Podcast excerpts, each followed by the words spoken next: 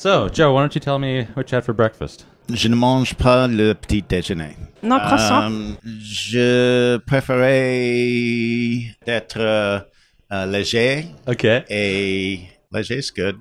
I had a I had the German style breakfast, piece of bread with Ce n'est- ce cheese, so which is very much not not not not, not the not the French uh, French. Uh, uh, yeah, so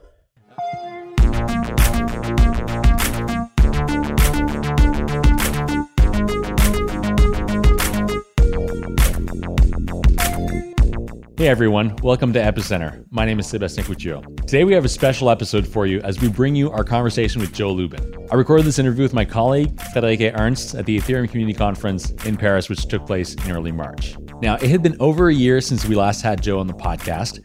It was a good opportunity to check in and see how he's doing. I've always enjoyed talking to Joe because he's a really down to earth guy and he's always got some interesting insights. So we discussed a number of things, including the ConsenSys reorganization, or as he puts it, the continual ConsenSys reorganization. We discussed his vision for interoperability between public and permission blockchains. We talked about the prospects of governments and central banks leveraging Ethereum to issue stablecoins, and of course, Ethereum 2.0 and the challenges ahead. Now, keep in mind that we recorded this interview in early March and that a lot has happened since then. The world is a very different place now than it was three weeks ago. And this got me thinking, like many of you, I'm sure, about how the crypto community is dealing with all of this. And so I'd like to organize an event where we can come together and talk about these issues. My goal here is pretty simple. I want to create a space where people from different communities within crypto can come together, leave their ideological differences at the door, and talk about these issues. So there's a lot of things I think that need to be discussed. For one, how teams are dealing with confinement. Of course, remote work is pretty widespread in our industry, but I think this crisis is forcing teams to think about new innovative ways to collaborate. The other thing on a lot of people's minds is some of these assumptions that are being tested at the moment and the correlation between crypto and traditional finance. And also, I think it's the right time to talk about monetary policy, both in crypto, but also in the broader economic context. Governments around the world are implementing massive stimulus measures that are going to have lasting effects on startups and on our industry. So we're still in the very early stages of planning this, but I did want to mention it here to gauge the interest. So we set up a website where you can leave your email address and we'll keep you informed as things developed. The link to that website is in the show notes, but I'll mention it here. It's epicenter.rocks slash reset everything. And with that, here's your interview with Joe Lubin. I I love that we're starting this off in French because uh, you know we're here at EthCC, and so uh, it's it's and it's so I can fitting. and I can't speak French, which And- is and a, which, It's just, uh, it which is- immediately makes this a, a challenging interview. Thanks for joining us. Uh, Thanks in- for having in our- me in, our in podcast this uh, transparent uh, cage uh, for for blockchain professionals uh, that also serves as a sauna. it also serves as a quarantine box against. Oh, Yeah, uh, that's nice. yeah. yeah, that is lovely.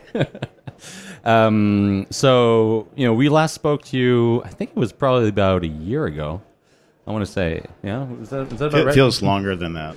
Maybe I- I- Everything feels longer. Yeah, Yeah. it must have been eighteen months. Yeah, yeah. I mean, I, I feel like it was around January of 2019. So Do you remember what we talked about? we, I do remember. Block, blockchain, maybe. We did talk about blockchain. Blockchain, Um, so yeah, give us a sense of you know how how you think the ecosystem has evolved in a year. Uh, what's your sort of takeaway on uh, on Um, ecosystem? So on the development front, uh, I think the um, the growth, the innovation has been astonishing. Um, on the uh, sort of speculative financial front, um, it has pretty much continued in doldrums. Um, on the enterprise front, it has been just charging. It, it, it remains in exponential growth uh, as far as we can tell. So uh, on the development front, uh, there, there's still uh, spectacularly talented people uh, building in the industry and being drawn into uh, the ecosystem. And with respect to scalability, privacy, confidentiality, we're seeing, we have seen over the last 18 or so months, massive breakthroughs that uh, are coming online. So whether it's uh, um, zero knowledge techniques for privacy and confidentiality, zero knowledge techniques for scalability um, in the form of optimistic rollups, ZK rollups. Um, Starkware did uh, um, sort of experiment on mainnet where I think they uh, landed about 9,000 transactions per second throughput. Yeah, it's really Um, impressive. that- yeah, it's pretty incredible. Um, we are working with a project called SKALE Networks, uh, which is uh, an EVM compatible layer two network solution. Um, we have a uh, our, our commerce and decentralized finance team has a, a product and set of services called Activate that uh, is enabling us to both launch their token and facilitate uh, uh, some of the operation of their network. And so we can launch, we can still launch utility tokens. So um, there has been much interest in tokenized securities, and we're seeing a little bit of traction there. Uh, we did a project called Mata Capital there. We're doing a, a handful of other projects with tokenized securities. Um, but we're still big fans of utility tokens. Uh, utility tokens would not be considered securities by um, securities regulators around the world in, in most places um, and have some sort of utility in the network. And um, we're able to help projects like SKALE launch uh, because we have a, a deep understanding of, of the securities regulatory infrastructure around the world. So we can uh, help launch the token. We can ensure that there's usage of the token. Um, we can ensure that there's full life cycle um, monitoring, security monitoring uh, of the token. Uh, we have a another tool. Uh, our PegaSys engineering group has another tool called Orchestrate that, uh, um, as we move into a world where we have these business networks and they're effectively merged with financial infrastructure because we're tokenizing everything. Uh, Orchestrate can enable businesses that are operating on networks like uh, like SKALE's Network to manage gas and nonces and uh, cancel transactions when they're in flight and resubmit transactions and register smart contracts, et cetera. And so um, those kinds of breakthroughs are are bringing the technology um, to life effectively. So Cool. It was already pretty apparent from your answer that ConsenSys still has a lot of different projects, but ConsenSys is being um, reorganized to a certain extent. Um, can you talk about that? Yes, ConsenSys from day one, around five years ago, has been in continual reorganization. Um, a lot of the organization has been smooth, organic, evolutionary. Um, we had two events where um, we essentially made bigger changes, and those events saw us uh, shedding um, around a little north of 10% in, in each case.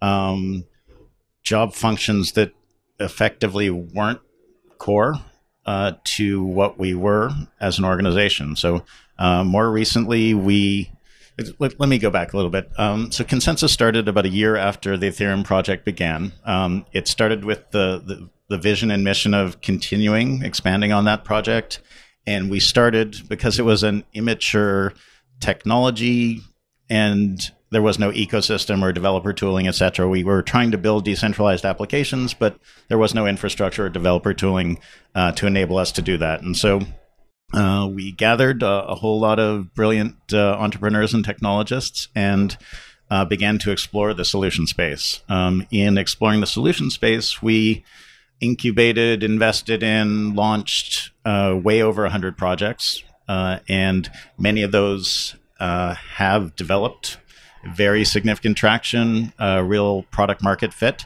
Many of those did not. We, we ran lots and lots of experiments in, in a pretty freewheeling uh, culture.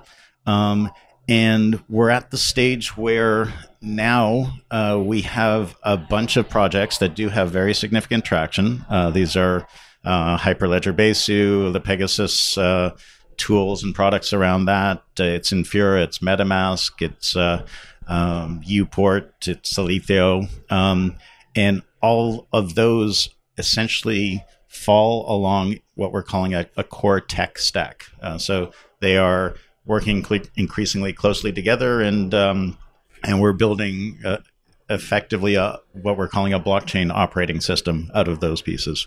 So um, in recognizing that there were some pieces that had lots of traction but didn't fit in our core tech stack, and some pieces that did fit in our core tech stack. Over the last year, we've really been um, sort of separating into two major functional groups within ConsenSys and will effectively become two companies an investment company and a, a software company uh, and so um, in that process we realized that we didn't need a massive marketing group and and we had uh, the ability to streamline in various other ways. So there were certain regions that we weren't doing great in, and uh, on the professional services consulting side, we, we made some significant adjustments. And so we're just uh, um, a much leaner, um, much more coherent and integrated software company. And the investment company is also re architected to um, optimize our portfolio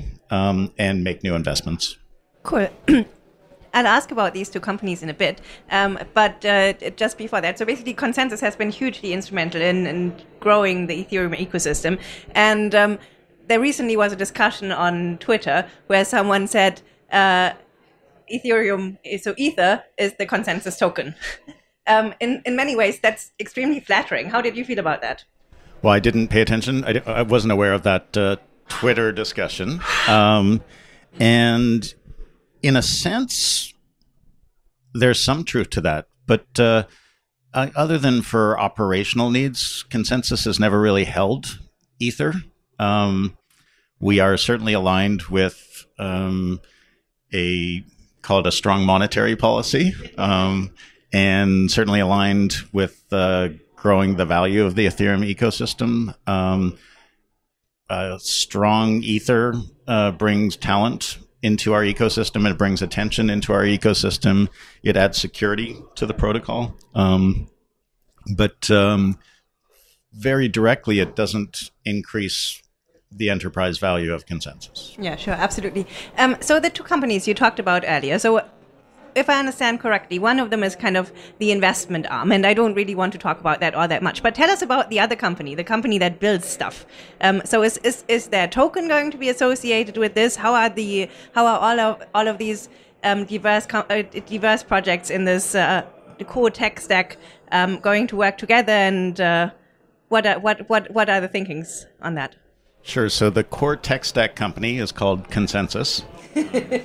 and um, it is uh, so internally we call it Software Co versus InvestCo, um, and uh, ConsenSys is a unique organization in that um, it's pretty much the only company in the world that has a very sophisticated public mainnet solution that is full stack and also we use the exact same code um, as a sophisticated private permissioned Ethereum solution when we stand up networks or enable others to to use our tooling. Um, we over the last year or so, as we get more and more integrated, and, and integrated means that our different teams are working very closely together uh, to create coherent documentation, uh, coherent and shared APIs for for different uh, domains of focus um, shared product roadmaps, shared go to market activities. Um, when we take uh, that uh, into uh, a discussion with a, a prospective customer, um, we can basically offer from a, a, coherent and optimizable solution from the protocol layer uh, with Hyperledger Besu and and Orchestrate and other tooling um, called PegaSys Plus that uh, uh, enables enterprises to have the comfort of support and um, tools around um, the core protocol element uh, to infrastructural elements. Uh, so that's Infura on mainnet, um, but it's also potentially Infura Direct uh, in a, a, private permission system. So PegaSys and Infura can respond to um, some of the same API calls, soon probably all of the same A- API calls. Um, we have developer tooling in the form of uh, security audit infrastructure uh, in the form of Truffle, which we work extremely closely with um, still. Um, uh, PegaSys Orchestrate um, enables us to, or enables people to orchestrate their transactions, but also do real time security monitoring um, very soon. And so that, that infrastructure layer is critically important. Then we have identity and reputation solutions. So decentralized identity, verifiable credentials. We we lead the Decentralized Identity Foundation and the Verifi- Verifiable Claims and Credentials Group of the W3C. Um, and there's MetaMask, the wallet, which works very nicely across public and private systems. Um, it's got a a plug-in system called Snaps that's enabling us to start addressing different protocols around the world, and, and we definitely have a an increasingly active interledger strategy. Uh, and then at the application layer, we can do document management and all, all sorts of other applications, uh, including tokenization. So various different forms. We're issuing bonds and equities and um, municipal bonds and lot, lots of other things. And all of that we can do because going all the way back to the Ethereum token launch, we've done a tremendous amount of legal work uh, with securities regulators around the world, and we can navigate that space with confidence. And so we can deliver those solutions in a perfectly regulatorily compliant fashion. You you met, you talked about so the, the interchain aspect here, and I'd like to ask you where sort of t- taking a step back and seeing where this is going. I mean, um, there, there's a there's a pretty important uh, professional services component to ConsenSys, um, but you're also building technologies that are operating on the public side. Um, moving you know, in the future, how how do you see sort of the public uh, permissioned uh, uh, uh interactions playing out? Um, do you see permission chains moving more and more towards uh, public networks, or do you think that they'll remain sort of uh, in their walled gardens? I mean, like we're seeing things already in Cosmos um, where like already we're starting to see uh, sort of public validators um, validating private blockchains or permission blockchains. How do you see that playing out in Ethereum? Yeah, the the bifurcation of our ecosystem into public permissionless and private permissioned was um, a sort of necessary uh, ramification or or uh, circumstance um, that was essentially natural and, and caused by you know enterprises, what enterprises are and, and what they need to be conservative about and pay attention to. So we, we saw the same thing uh, with the with companies adopting web technologies where um, they wanted to use certain protocols, but uh, um, they needed to use them inside firewalls uh, in on internets until um, they became uh, private enough, confidential enough, scalable enough back then and secure enough. Um, and uh, so we're seeing the same thing. We we fully expect that uh, the World Wide Web will become an increasingly decentralized World Wide Web, uh, where it will incorporate many decentralized protocols um, for trusted transactions um, on blockchain networks. Uh, de- for decentralized storage and bandwidth and heavy compute and proof of location, uh, uh, decentralized identity, etc. Um, that's just starting to happen. I, I think uh, in the Enterprise Ethereum Alliance is driving some of that activity.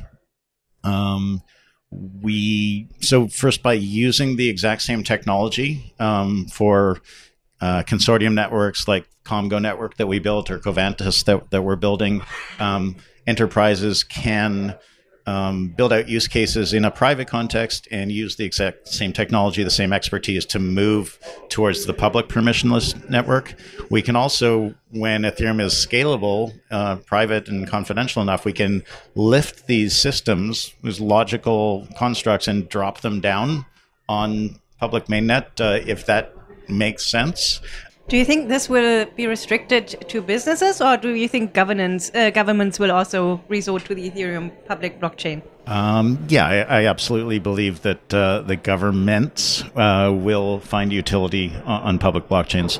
Um, so governments are, are sort of the platform on which businesses run, um, and the whole world is filled with platform risk. Um, uh, so you know, we, we've seen platform risk in, in building your solution on Facebook or on LinkedIn um, or on the Apple uh, store, etc. Um, and it would be great if we moved into a world where there was less platform risk uh, for startups, um, but also less platform risk for for larger organizations. Um, um,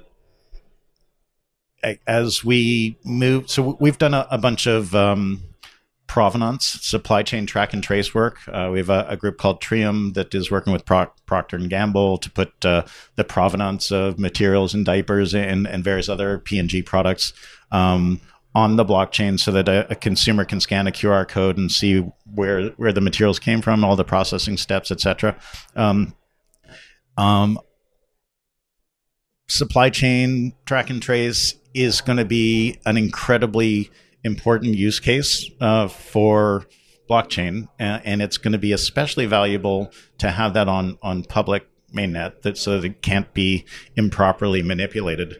Um, but also, as we move into a world where we have different kinds of conflicts, like trade conflicts, um, having uh, an infrastructure that is sufficiently decentralized so that even nation states can trust that nobody's able to improperly manipulate it will enable us to um, take our supply chains, which are currently massively interleaved, and as long as we have uh, say signatures, um, identity for devices. Um, as long as we have good data coming into blockchain systems, then um, these systems are, are going to be able to keep that data fairly clean. And so uh, when we do have conflicts, um, hopefully we'll be able to uh, still continue to trust our, our interleaved supply chain networks.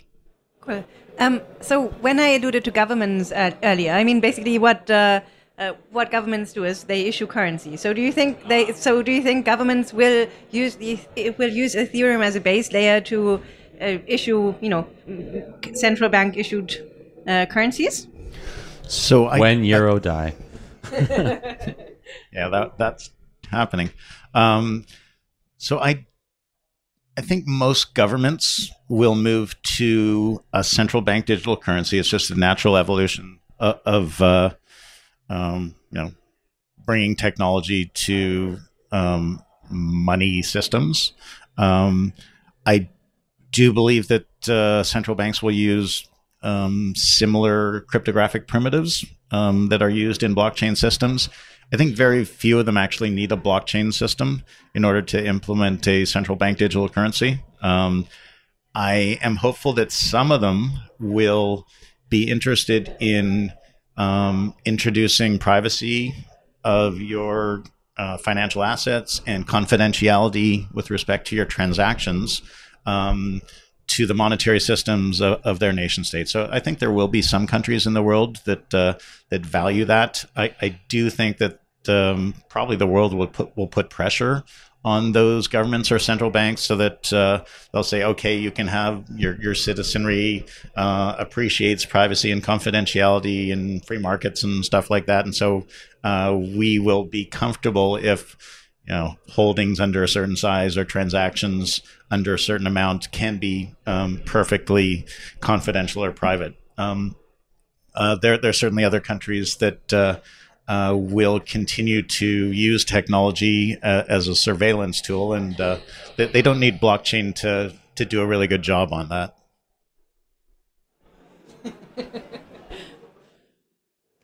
um, so, so do you think that so, so some countries will sort of uh, position themselves as uh, as many do now as sort of fiscal paradise, right? Like where um, but you know, moving moving towards the future, you'll have so digital currencies that preserve privacy and this sort of thing, and others that have like maybe more KYC, less privacy, and this sure. sort of thing. Yeah, yeah, so we're just talking about nation state issued money, um, and uh, technology is moving so fast. It's you know, people are going to be able to do um, very impressive things uh, that enable um, real privacy and confidentiality on on these networks.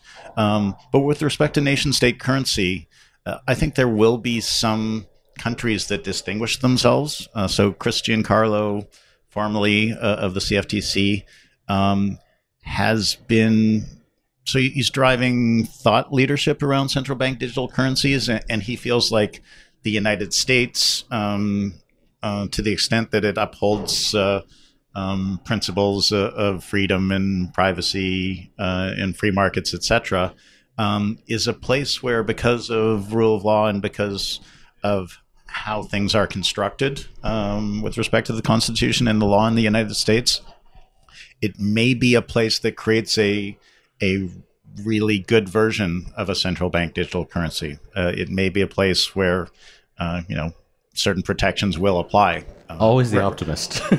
well, yeah. so I, I, I, ju- I just think it's really interesting because when he mentioned that to me, I was like, yeah, maybe America could create something that's pretty good. It, it's not going to be um, what crypto anarchists appreciate uh, of uh, what can be built uh, on these networks, but uh, you um, I, I think there are lots so we should have choice. We should have op- optionality in our monetary systems and our payment systems. Uh, and central bank or you know nation states and central banks um, have certain responsibilities, and, and they have the right to issue their own tokens, basically, and they have the right to create the rules around those tokens. And their citizenry should um, work with their leadership and take a look at the what's available in the different technologies and, and make their best choice. And you know, some nation states will make choices that I wouldn't make, uh, but that they're free to do that.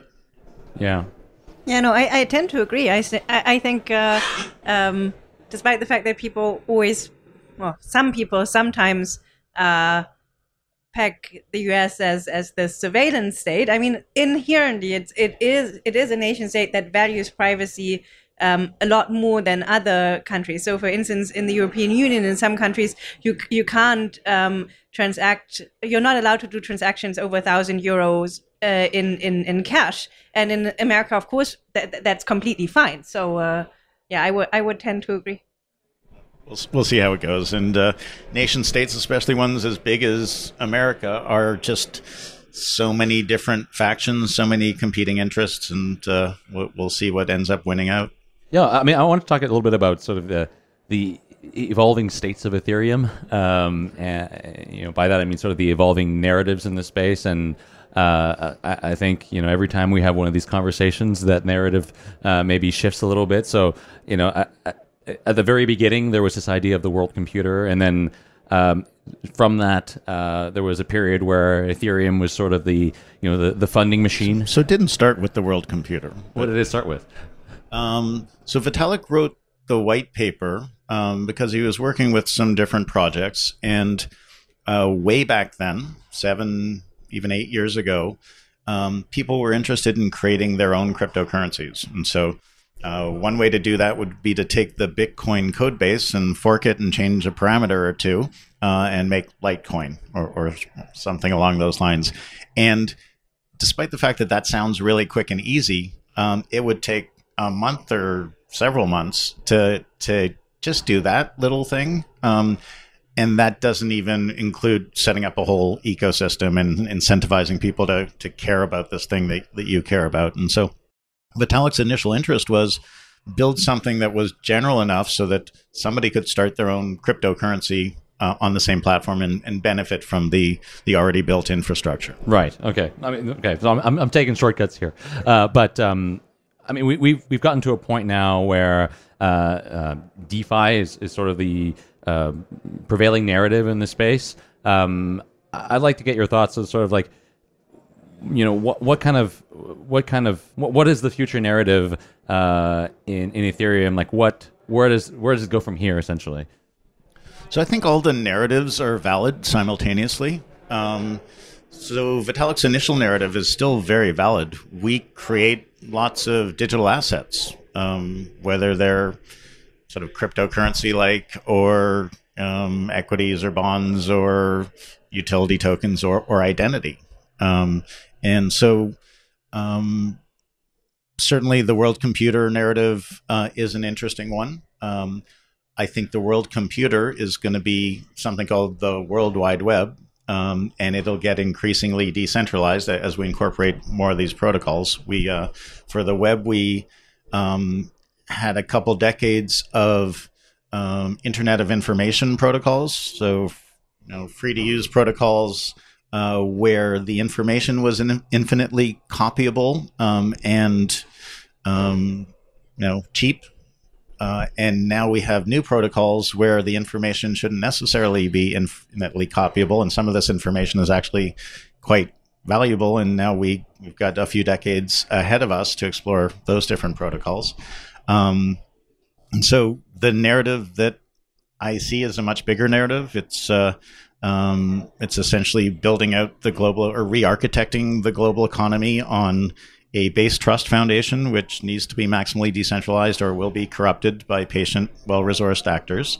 Um, on that, we need a financial plumbing layer, and a lot of those early uh, internet magic money Lego DeFi protocols are being built on Ethereum. There, there's some being built in other places, and, and even Bitcoin is being wrapped in, in moved over to Ethereum to to participate in the uh, the open decentralized finance ecosystem. So all of that um, represents financial plumbing um, that, that includes insurance and prediction markets and decentralized exchanges and um, certain kinds of lending approaches over collateralized under collateralized flash etc um, and you know um, automated portfolio management. So so many of these these different protocols can now be snapped together or wired together uh, into a, a, financial infrastructure that will be usable by banks and central banks, um, but also these same tools will be usable um, to people. Uh, and so it's very similar to the the web revolution where publishing was suddenly usable um, by normal people and, and whole industries built up around that. And so we've got base a new base trust foundation and a new financial infrastructure for the planet that we can all participate in that we can all carry around in our pocket effectively that we can all program and on top of that the the world uh, companies and governments uh, can re-architect their systems on, on a, a better set of foundations. Okay, if, so it's money Legos if, for everyone. If we're so, no, it's not money Legos. So money Legos represents an enabling layer, an enabling financial layer. It's not about building the financial layer. Um, you know, the the world probably didn't set out to build the financial system. Um, the world set out to, you know, um, make food and make shelter and make transportation and make clothing, etc. And uh, you need financial plumbing in order to efficiently get all that done. Uh, and so, what we're building right now is, I, I think, the financial plumbing and um, all of the industries, uh, the existing ones and novel industry uh, that we probably can't um, quite fathom yet, will be able to re-architect or architect themselves on that platform. Mm. I mean, we didn't set out to build the financial system yet. Yet we did.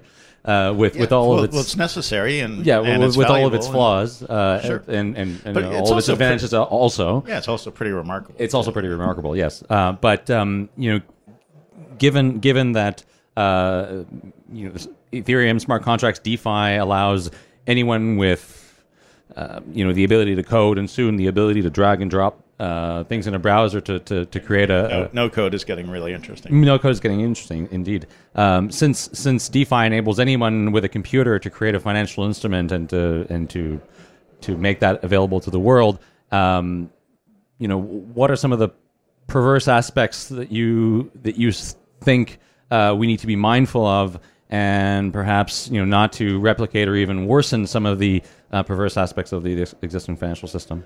Um, so I'm not going to harp on perverse aspects. Um, I, I, think the way that I view that always the uh, optimist. My, well, my perspective is that um, yeah, it's going to be the Wild West. It's going to be crazy, wonderful, um, and you know, whether it's uh, there, there have been so many eras of new technology. I would call you know banks and safes and stagecoaches that transported money a, a new technology and every new era has its builders um, and its breakers. Uh, it's uh, it's consultants, it's self-appointed consultants that see a system, that see value there, that see vulnerabilities there, uh, and that uh, essentially extract its fees um, in order for pointing out how the system can be a little bit better. And so um, this, you know, the open programmable uh, financial system, which enables people, programmers to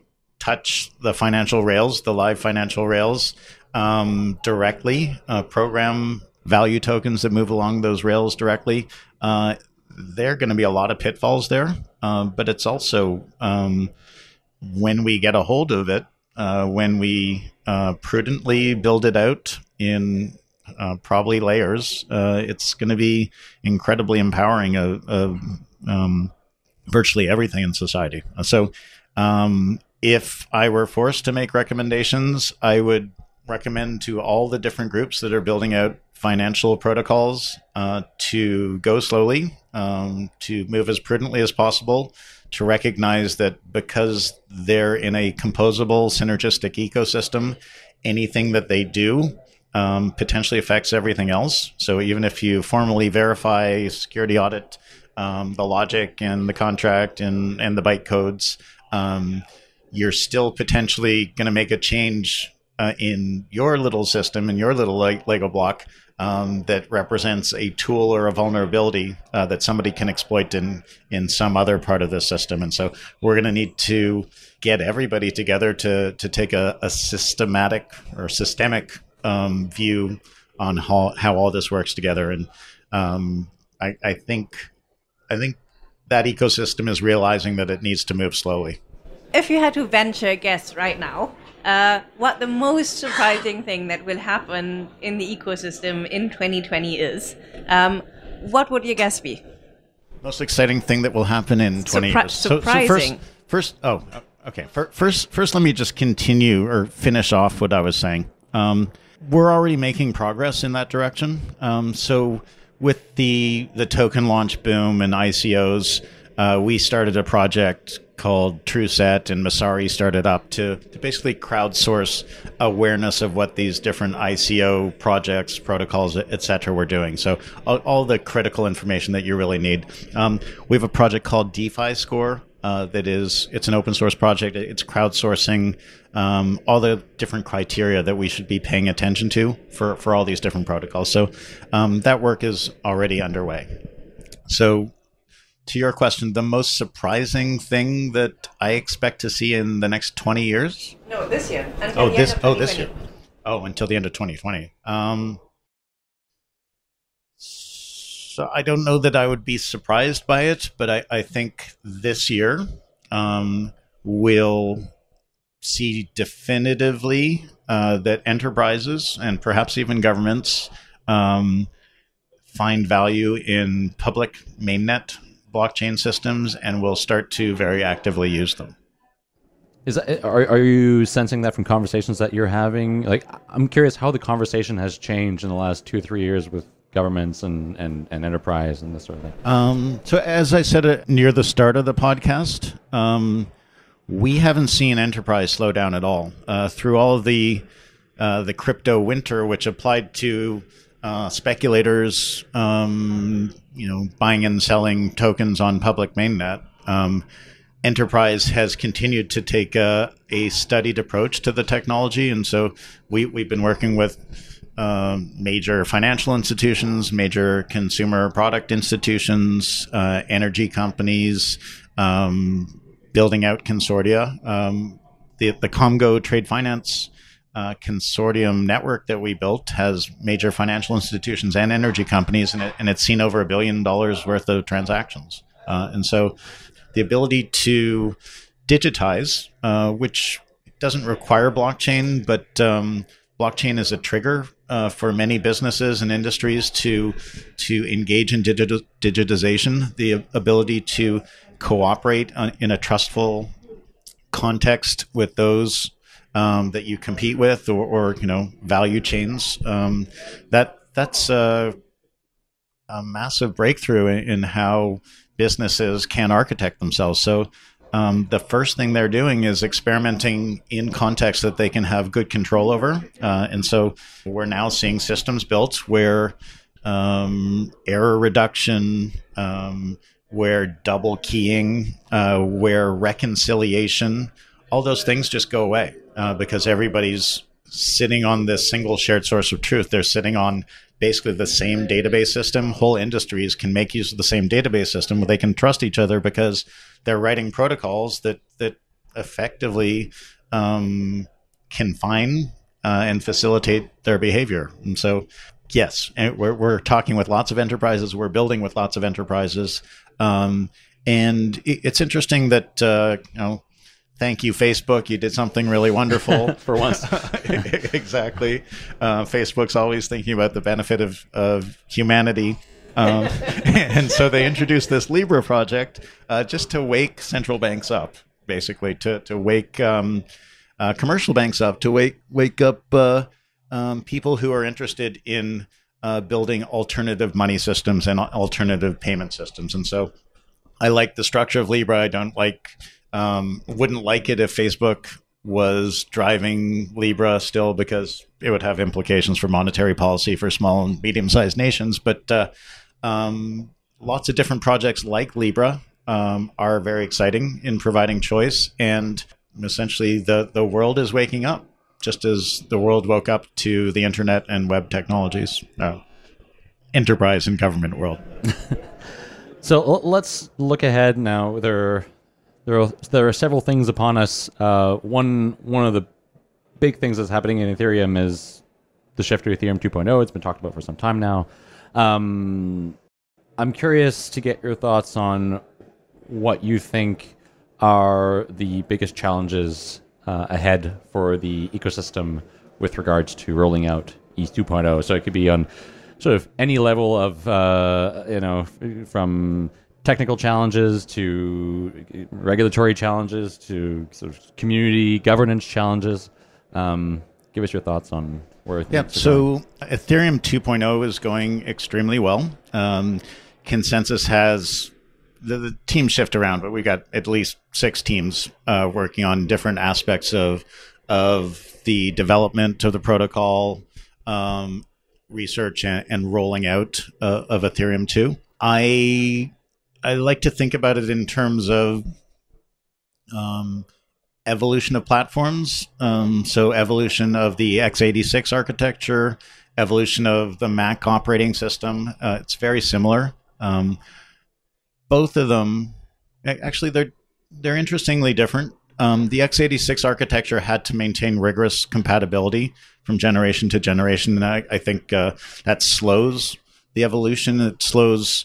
Um, for, for, our listeners, you're talking about sort of the evolution of computing, yeah. the, the the sort of 386 processors, 486 yeah. processors. Yeah, yeah. Thank, thank you. And so, um, and so you because you had to keep all this structure around, um, you couldn't totally re-architect the system. Um, the Mac operating system evolved differently. Uh, so when when it moved from Mac OS 9 to Mac OS 10, um, it was basically the NeXT computer system reverse taking over the Apple company, uh, and went from this single-threaded uh, operating system to this Unix-based, uh, you know, yeah. mar- marvel of technology. Um, and what they were able to do was um, enable people who wrote Mac OS 9 programs to just run those programs in emulation on Mac OS 10. And if you wanted to upgrade your program, yeah. uh, you could start using the, these other libraries and I move to multi, yeah. multi-threaded, etc. And so that's that is what Ethereum is doing. Universal so, apps, I think, is what they were called. Yeah, yeah, yeah sure. So, so you could have both code bases inside. That is e- exactly what the Ethereum ecosystem is doing. It is starting fresh, designing an an optimized, awesome Ethereum 2, um, and it will enable uh, Ethereum 1 applications to continue to operate. If Ethereum 1 applications want to make use of new features, they'll, then they'll be able to upgrade. Um, the really interesting thing about all of that is that, well, these are separate systems, Ethereum 1 and Ethereum 2. Um, there will be a smooth progression from Ethereum 1 to Ethereum 2, and Ethereum 1 enables Ethereum 2. So there will be all these bridges built. So first, we're going to see staking um, that enables on Ethereum 1 that enables the beacon chain, the heartbeat of Ethereum 2, to be stood up. So that that's almost certainly, or that's very likely to get landed in the first half uh, of this year. So beacon chain, there are three major phases: phase zero, one, and two. Beacon chain is phase zero that happens um, within a, a, small number of months, enabled by Ethereum 1. Once that happens, uh, we can see two things. We can see bridges um, back to Ethereum 1, enabling Ether to move back and forth, but we can also see um, blocks on Ethereum 2 finalize blocks on Ethereum 1, making Ethereum 1 much more secure and therefore enabling the uh, issuance of Ether to be reduced. The next phase in Ethereum 2 is uh, adding 64 data shards. So, massive uh, increase in the amount of available data on blockchain. The first good user of Ethereum 2 data shards is Ethereum 1 smart contracts. And so we're seeing all these layer 2 solutions, optimistic rollups, zero knowledge rollups, um, that need a ton of data. And so they're going to be able, essentially, smart contracts on Ethereum 1 are going to be able to access massive amounts of data on Ethereum 2. The next phase is execution environments. So we've got uh, uh, the Quilt team within ConsenSys that uh, are already building execution environments, and we've got specs for phase one and specs for phase two. So all three major protocols have well um, matured specs. Um, we're going to build several different kinds of execution environments, and we will see. Um, it won't launch for real in 2020, but we'll see developers will uh, understand different ways of programming for Ethereum 2 before the end of this year. And so we'll release some execution environments. When all of that is landed, uh, sometime at, sometime next year, Ethereum 1 essentially becomes an execution environment on Ethereum 2. And so um, it will uh, effectively be, you know, there'll, there'll be a, a, checkpoint in time and it, it will be able to migrate into the Ethereum 2 context. Um, at that point, it's likely to be able to use lots of different data shards, but probably all of its state will sit on one data shard of Ethereum 2. And so, uh, smooth transition. Um, we will work to make sure that developers, um, as Apple Computer did, uh, developers have a, a, smooth upgrade experience. Um, you know technology that's an interesting technology analogy. companies like have been you know paying attention to developer experience for a long time and we're not going to do dumb things like break composability I think we can wrap it up there. I think we're not going to do dumb things like break composability. my, my,